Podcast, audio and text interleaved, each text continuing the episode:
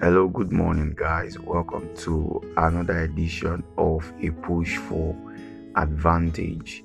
I want to believe that God is intentional about our lives this year, giving us the opportunity to receive these little capsules from him to advance our work and our decisions as we move on this journey of 2022 day by day.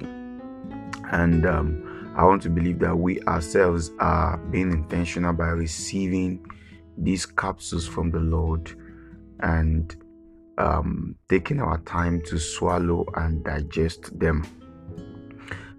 Principles, motivations is one of God's way of getting us move in the path of purpose. God understood that man have the man have this tendency of becoming weak when it comes to pursuance of their purpose. So God established the system of inspiration. Bible says there's a spirit in man and the inspiration of the Almighty. So there's a part of God's dealing with man called the inspiration of the Almighty. Even Bible says Spirit himself helpeth our infirmity. So there's a way help comes through inspiration. So that's why I see a need for us to release this inspiration to us every day. Today I'll be speaking on the principle of identity. It is not enough that we have a purpose or a Jericho to pursue and conquer. We must understand the personality, the nature, the persona of this person going to take over the territory. If you enter a territory without an understanding of who you are, there is all possibility that you miss out with the victory of the territory. So one of the things that helped Esther and Mordecai to overcome the Jew was the ability for them to understand who they were.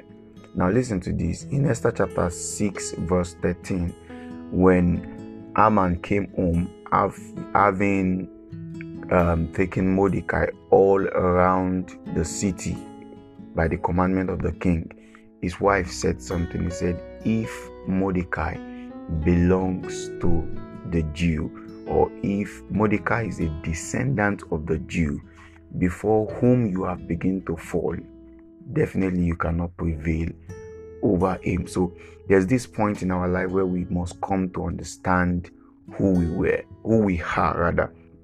So Zarish, Haman's wife, said to him, see, you can't beat this guy. This guy is a descendant of the Jew. You can't beat him. And we also must come to the reality that we belong to the person called the Christ. And the anointing that worked with Christ was and is an anointing that can never be defeated. I want you to understand that you cannot take any territory, you cannot take anything this year, you cannot achieve anything without understanding the capacity, the identity, the origin of the man that wants to take this thing. Now, it was the fall that made you somebody who is going out to take a territory or take a city or to achieve a purpose. Naturally, from your birth, from your inception, from your creation, where Adam was created, you have authority over it. So these things are yours. These things are yours. The whole thing you are trying to pursue, they are yours. But the fall actually separated us from them. So you must approach these things knowing that you own them, knowing that from the beginning you had authority over them, knowing that from the beginning you have victory over them. But the fall actually brought us to the state where we are. So approach whatever you want to achieve this year with a victory mentality that I've done this before through Adam. In Adam, I had authority, I had victory over you. I put everything in check and in order. Through Adam, I had authority over the sky, over the land, and beneath the earth.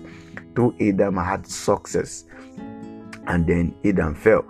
But although Adam fell, another Adam had been raised up for me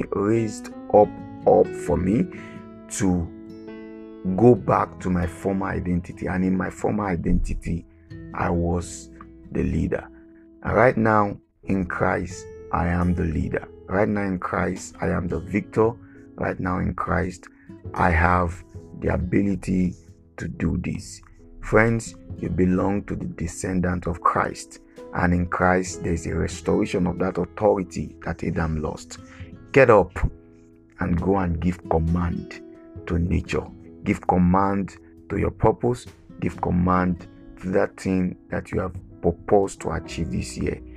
You have done it before in Adam. You can do it again in Christ. Do have a blessed day as God strengthens you in Jesus' name. God bless you.